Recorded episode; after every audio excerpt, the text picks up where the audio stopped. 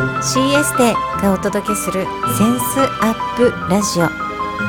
美しさはセンス磨きから。CS でがお届けするセンスアップラジオ。美しさはセンス磨きから。センスアップというコンセプトでこの番組をお届けしていきます。センスは3つの C キャッチチョイスチャレンジ。を磨いていくことで心の美しい美人を追求していく。センス磨きをしていくことで一人一人の可能性が最大限発揮されるというビジョンを持って各フィールドのプロをお招きしながら豊かなライフスタイルを送っていきたいというあなたと一緒にこの番組を作っていきたいと思っています。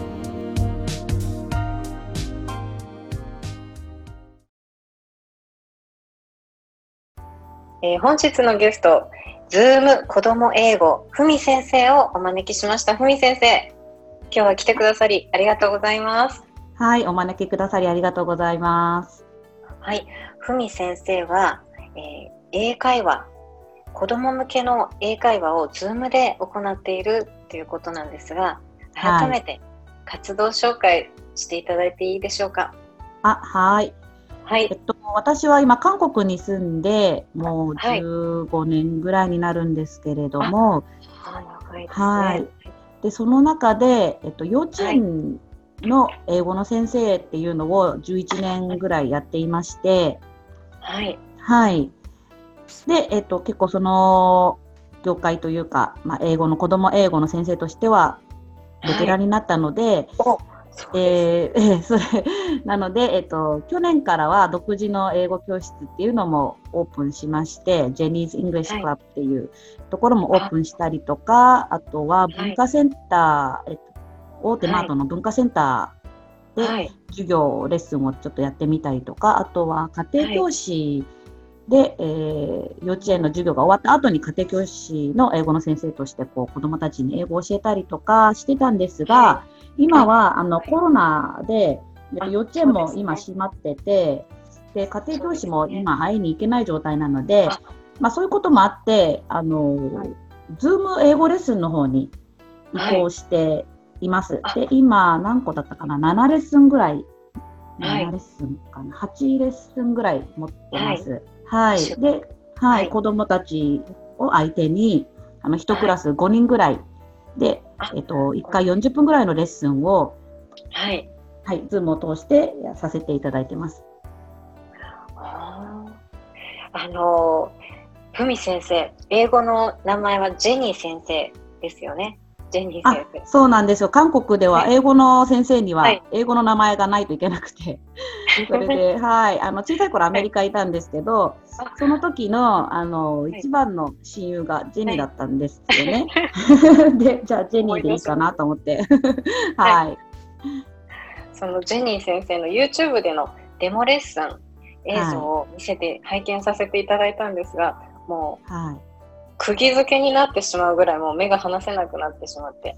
すごい人を引きつける方だなって思いました。20分ぐらいの映像だったんですけれども、はい、最初から最後まで楽しくて目が離せなくなってしまいました。あありがとうございます。はい。今日はそんなふみ先生英語の先生をされているふみ先生をお招きして、えー、いろいろお話を聞いていこうと思います。はい先ほどあの目が釘付けになってしまったとお伝えした通りなんですが本当にふみ先生の英語のレッスンって楽しい印象あ楽しいなっていう印象とふみ先生自身も楽しまれてるっていう印象があったんですけれども、うん、その楽しんでしまうそして楽しませちゃう秘訣とかあコツとかあるんでしょうか？どういうことがそうその楽しませることにつながっていると思いますか？あそうですね。はい、うんとやっぱり人に教えるのって昔から大好きで、はい、あの大学時代も、はい、えー、家庭教師をしていたりとか教えるのは好きなんですよ。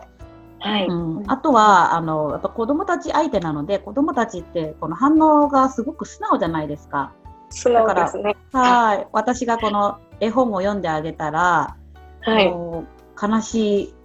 その悲しいところの場面ではもうみんなの顔が悲しくなってるし、なんかこう、じゃーんってやったらみんながすごい喜んでくれるし、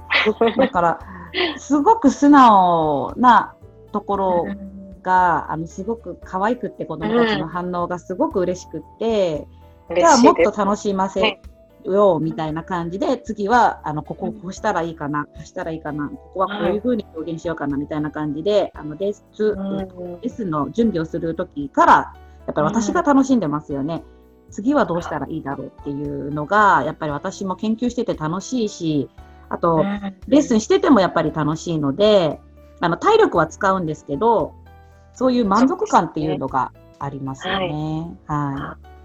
やっぱり楽しませたいっていう思いがあってでそれで研究されたり普段意識されたり準備してるからこそ楽しませちゃう楽しんでしまうレッスンが提供できてるんですね。はい、そう思います。あと私が楽しいですよね。やってて。そうです。あ、うん本当に楽しい。うん、すごい楽しいです。すごい楽しんでるってのが伝わってきました。うんあプミ先生がアメリカでも生活されてたっておっしゃってたんですが、英語の先生をされるきっかけってどんなきっかけがあったんですか？もう11年されてるっておっしゃいましたが。ああ、そうですね。まあ、教えるっていうのは、その大学時代の家庭教師からはもう始まってたんですけれども、はい。で、うーんと、英語の中高の教師免許も取ってはいたんですが、それほど学校に入るっていうのはちょっとあれかなって思って、あの、他のお仕事とかはいしながら、韓国に渡って、それで、はいえっと、結婚もした後に、あのはいやっぱりうちの主人も私が英語ができるので、韓国って英語の需要がすごく多いんですよ。はい。はいなので、あの、英語の先生したらどうかって、うちの主人にも背中を押してもらって、はい。そこで英語ができるんですけれどもってことで、こう、履歴書を作って、いろんな英語の塾を、まま、回ったら、あの、はい。すぐに採用されて、で、最初は大人向けの英語で、えっと、はい。部長さんと1対1の英会話とか、はい。でもそれがすごく朝早いんですよ。朝、えっと、8時ぐらいに部長室に行って、それで1時間ぐらい、あの、フはい。リートーキングみたいなものをしするっていう、あの、はい授業から始まったんですけれども、まあ、その時はまだ子供がいなかったので、全然それがいけたんですけれども、はい子供ができてからは、はい、そういうふうにはい朝早くからママがいないっていうのができないので、そうですよね。はい。なので、じゃあ、ちょっと、ちょっと時間をずらそうっていうことで、いろいろ探したら、幼稚園の英語の先生だと、子供が幼稚園に行ってる時に私も、あの、お仕事ができるので、はいうん。で、えっと、すごく楽しいんですよね。あの、やっぱり、授業の準備をして、で、それをこの短い授業時間の中に、こう、ジャーって見せるっていう、あれして、これして、これして、じゃーんって終わるっていう、そういう、あの、うん本当に短いエンターテインメントみたいなものがすごく楽しくて、で、はい。それを、じゃあこれでいこうっていうことで、まあ、子供を育てながら、今、子供ももう10歳なんですけれども、はい。はい。そんな感じあで、もう10歳なんですね。そうですね、はい。うん。なので、ふえーと振り返ってみたら、うん、もう11年目になっていたって感じです。最初は英語あの映像も見せていただいて発音もすごく良くてネイティブの英語のように英語に感じたので最最初部長クラスとかそういうトップの方のビジネス英語を教えられていたけれどもそういうのもできるけどもちろんできるけれどもじゃあご自身のライフスタイルに合わせてシフトされてって、今は子供向けの英語をされていてはい。それがややってみたらすごいハマって楽しいっていうので今もう11年をされているっていうことなんですね。はい、そうですね。自然な流れで好きなことをし仕事にしているっていう感じでそうですね。いいですねはい。あと、はい英語って、えっと、英語ができると大人から子供まで、はいあのはい、すべての年齢に合わせて、で、はいどんな、うん、それとプラス、例えば英語とバレエとか、そしたら英語バレエっていうレッスンがね。できる、はい、1個できるし、あとは英語と音楽だったら、それはあの日本ではリトミックっていうらしいんですけど、はい。多分。ねなんかそういうのもあるし、赤ちゃん英語から、あのお年寄り英語まで、本当に英語ってすごはい。く世界が広いなって最近、はい、思ってるところそうですね。はい、英語おすすめですよ。はい、そしたら、これからふみ先生のこのライフスタイルってどんどんこう進化されて変わっていくものなので、それに合わせてまた変わっていくかもしれないですね。ですよね。はい、今、あの、はい、子供英語を対象に、あの、クラスはやってはいるんですけれども、はい、やってて思うのが、おあの、はい、お子さんに英語を学ばせたい方のお母さんお父さんって英語が好きな方なんですよ。はい、自分が英語の必要性を感じてたりとか英語が好きだから子供に英語を学ばせたいっていうことで、私を選んでくださっている方たちなので、じゃあそのお父さんお母さんのために何かができないかなって思って、そうですね。えっ、ー、と、ママ英語通信っていうのを始めたんですよ。インスタでも拝見しました。あありがとうございます。はい、あの週に2、3回なんですけれども、私が。結構配信されてます。そうですね、はい、はい、頑張ってらます。えっと、はい、FOX ニュースとか、FOX ビジネスとか、はい、アメリカのニュースから、えっと、なるべく短く1分から2分ぐらいの短い YouTube の、えっと、映像を私が一つピックアップして、はい、え、それで？はい。で、はい、そこに出てくるあのちょっと難しめな単語があるじゃないですか。でそれを、ね、はい、はい、何個かピックアップして、でそこの横に訳をつけて、これはこういう意味なんだよ、これはこういう意味なんだよって、わーってリストアップして、で最初はそれを、あのこれを見て、あの英語のお勉強いかがですか？っていう感じで配信してたんですけれども、でもそれをやってる中で、あもしかしてこれって書き起こしがあったらもっと聞きやすいのかなと思って、で今書き起こしもつけて配信してます。そうなんですか。えー、うん、すごいこう情報量ありますね、それって。あそうですね、えー、だからそれ作るのにやっぱり1時間ぐらいは費やすんですけれども。そうですね。でも私も、はい、あの英語の勉強になるしでそれに出てきてる英語って、はい、そうですね英検2級から準1級とか時々1級ぐらいの、はい、そういうちょっとハイレベルな英語単語が出てくるんですよ。はい、なので、私の勉強にとてもなっていて、で、これ、あの、聞いてる方とか、その、書き起こしを見ながら、この YouTube のニュースを聞いてる方にはとても勉強になるだろうなって、実は私が最近力をすごく入れてる 英語、英語通信です。あママ通信っていうタイトルですよね。そうですね、ママ英語通信って言って、はい、ママ英語通信。はい。はい、無料であの週に2、3回 LINE アットに登録していただければ届きますね。あもう英語やりたいけどなんかどこから始めたらっていう方結構多いと思うので、うんうん、すごい海先生のはニーズがあるし私も勉強させていただこうと思います。ああのぜひこれ本当に生の英語に触れられるので本当におすすめなんですよ、はい、生の英語だしあとはあのアメリカの今のニュースっていうところで、世界情勢も知れる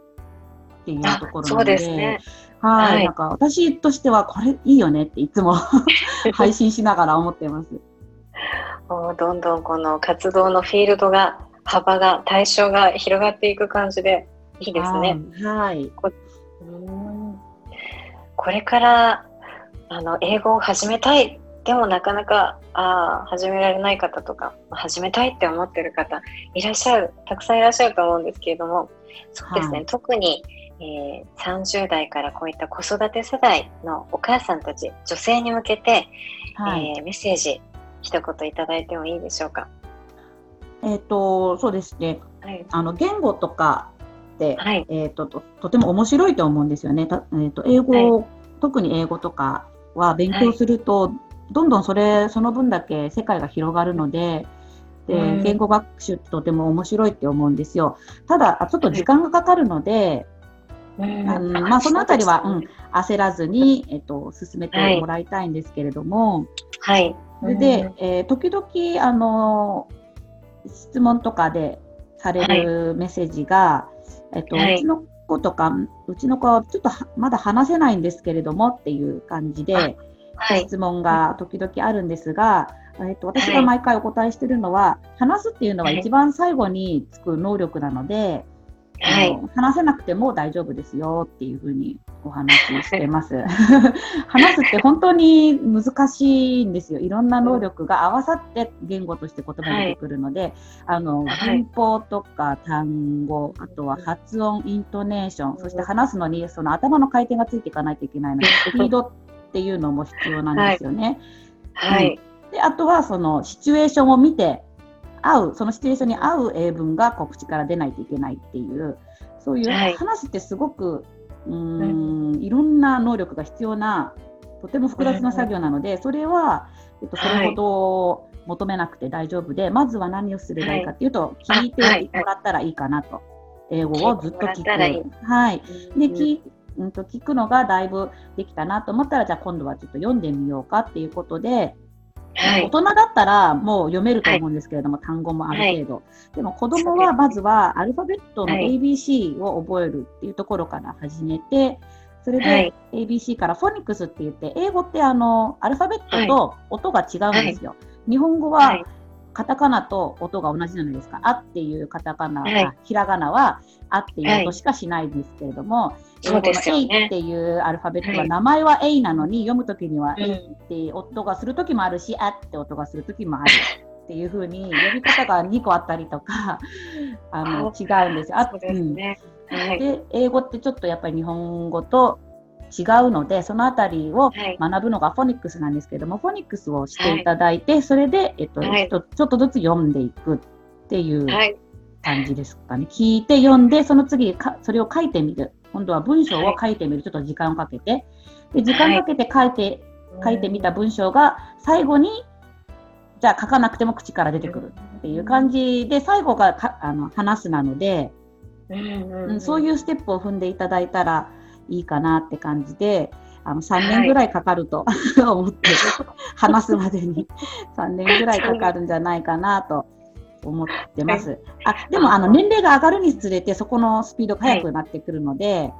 あ、はい。はい、そうなんですね。うん、三年ぐらい。三年ぐらいかかるっていうのは何歳何歳ぐらいのえっおと就学前ですね。就学前の子だったら。はい、本当にゆっくりゆっくり。りあの時間かかるんだなって思っていた,、だいたらいいと思うんですけれども、小学校とか小学校の高学年に入ってくるとあ、勉強をするっていうことがはい。もう、えっと、自然になってくるっていうか、勉強する姿勢ができてくるっていうか、うんはい。あのはい。うん。この吸収も、うんうん。なんていうのかな、このうん。ルルール、英語のルールっていうものを早くはい。取り込められる、そういう脳になってくるので、そうすると、うん。この聞くから話すまでのサイクルが早くなってくるので、もうはい少し早くなると思います。なんか、ふみ先生、あの、もっともっと聞いていたいと思う。メッセージとお願いして、やっぱりこう、言語、英語に、え日本語はもちろんそうなんですが、英語、韓国語、えーそして、えー日本語と三国語、トリリトライトリリンガルっていい,、でしょうか？あ、はい。それトリリンガル合ってますか？はい、なので。頭の回転がすごい速いなという印象をえ受けてー、お話しされるスピードもすごくテンポが良くてあの映像を見ても引きつけられたんですけれどもおはい。話を聞いてる時もなんか引きつけられてしまう、まあ、そういうセンスをもうもう経験からまたはこういろんなトレーニングからもうそれからもともと持ってるものから引きつけてしまうものを持たれてるなって改めてふみ先生とお話ししていて人を引きつけるセンスお持ちだなと再確認したんですけれどもあー、はい。ふみ先生にとって人を引きつけるセンスっていうのはどういうふうにお考えですか？そうですね。はい。うんと、多分好奇心じゃないかなって思います。はい。あの、うん。私の、私が今一緒にはい話してる方はい。が今何を考えてるんだろうとか、あはい。うん何が知りたいんだろうとか、あとその方には何が必要かなっていうのが、うん。はい。そういう好奇心があって、で、私自身もすごく好奇心が旺盛で、あもうではあるん ではあるんですけれども、はい。ああとは心理学がすごく大好きなので、そうなんですね。あはい、あの今、フラクタル心理学っていうものもまたなら学んでいるんですけれども、多はい。分そういう人のことを知りたいっていうこ心、そういう気持ちが、はい。うーんや役に立っているっていうか、うん。そういうところなのかなっていうふうに思います。はい。ですね。知りたいっていう気持ちがやっぱりそれが人を引きつけてしまうものに。うんつながってるなのかなって。はい。はい。でもですね、これはあの私の個人的な意見というか印象なんですけど、きっと秘訣があると思うんですよ。秘訣だったり、秘訣ですか？経験とか、あと本当に準備されてるからこそこうこういった引きつけるっていうものを提提供できるっていうのはあると思うんですが、秘訣ってあありますか？まあ、もし、あのはい、クラスのお話、私がするレッスンのお話です言うんだったら、はい。えっと私のレッスンはとても、はい、あの、クオリティが高いですよねとか、あの素晴らしいですよねっていうのはよく聞くお話なんですよ。はい。で、これはなぜかっていうと、えっと、子供に対するレッスンの秘訣がありまして、で、それは何かっていうと、えーとりあえず子供たちの、えー集中が途切れるないうちに次から次へと準備してきたものを出していくっていうものが一つの秘訣ではあるんですよね。はい。はい。なので、スピードっていうのはとても子供に対するレッスンでとても大切で、あとはエネルギーですね。子供たちのに合わせて、もしくはそれ以上のエネルギーで、うん、はい。Hello から始まって、次々次々はい。と質問を投げかけたりとか、いろんなカード見せたりとか、絵本見せて、踊って、ゲームしてっていう感じで、もう私はもう10年ぐらいやってるので、それが体に染みついてるので、はい。なので、もっともっとそれがスムーズに、で、早くできるんですけれども、なので、多分それも日常生活で生かされてるのかなっていう気持ちもします。そうですね。もうエネルギーの塊ですね。ああ、そうですね。子供の子供のはいエネルギー以上っていうことですもんね。集中してもらうっていうね。うん、で、そうじゃないと、やっぱ子供ってあの注目してくれないですね、すごく正直なので。うんあでも子供との触れ合いでやっぱりお母さんってエネルギーが必要なんだなっていうのも思いますね。うん、はい、本当に。そうですね。はい。あー秘訣ももちろんですけれども、ふみ先生のご経験、そしてやっはい。ぱり事前準備、準備20分のクラスだったら、こうはい。どれくらいの準備されてるとか、結構な時間を準備されるんですか？あ、そうです。やっぱり、はい最初は、この仕事を始めた時は、もう本当に1週間の準備をして、20分のレッスンに備えるっていう感じではあったんですよ。そんな一番最初は、はい、始めた時は本当に何もないので、子供たちを引きつけられるパペットもないし、うん。カードもないし、何もない状態なので、はい。じゃあ、導入部分はこれを出して、こういうふうに言って、で、で、その次にこの歌をかけてっていう感じで、もう一個一個セリフを書いていくんですよね。本当に始めありの,、あの新人うん。新人の時は。で、私はもう10年ぐらいやってるので、それが頭の中に全部あるし、あとは歌も、歌のストックもいっぱいあるので、今日はこの歌を歌おうかなとか、明日はこれをちゃんとしようかなっていうのはあるので、もう1日ぐらいの準備で、あの大丈夫ではあるんですけども、でも今となってもやっぱり1日ぐらいはかけて20分レッスンのために準備はしてます。うん、でもそうじゃないと、やっぱりクオリティの高いレッスンはできないなっていうふうに感じてます。やっぱり準備って大切なんですね。あー20分のためはいに1日をかけるって本当に準備されてるからこそやっぱり届けられるクオリティ変わってくるんですね。はあ、そうですね。あはい、やっぱり教材のあの研究ってなので、前後の導入部分と、あとははい。グッバイ、グッバイする部分はもういつも同じなので、そこが体に染みついてるので、そのままやって、じゃあ、うん。今日、今月のトピックはこれだから、じゃあここから入ろうとか、じゃあこういうカードを見せようとか、この絵本の この部分から見せようとか、うん、絵本読むときも、あの後ろはい。表紙から見せる絵本がある、はい。あったりとか、あとは、はいじゃあ絵本読む前にこういうクエスチョンを投げかけようかなとか、やっぱりそういうところから、うん、クオリティの高い低いが決まるんじゃないかなって思います。はい。うん久美先生、今日は本当にこのセンサープラジオっていうのはもう皆さんにあいろんなフィールドからフィールドで活躍されているプロの方をお招きしてそれぞれの活動紹介、またその方から感じられるセンスを伝授していただくお届けするっていうコンセプトでお届けしてるんですが今までのゲストをですとしっとりとしたこうふんわりとした雰囲気でそうだったんですか？提供していたんですが今回はもうしっとりというかエネルギーにあふれたこの20分になったなと改めてそうですか。はい。はい、なんかちょっと異端児な感じですみません。久美先生のこれからのエネルギッシュで活動活躍されることを応援しています。はい、ありがとうございます。はいセンサーブラジオにふみさんのふみ先生のインスタなどのはい URL もお貼りしてますので、えこの番組聞いてくださっている方ぜひチェックしてみてください。はい、はい、ふみ先生今日はありがとうございました。はい、ありがとうございました。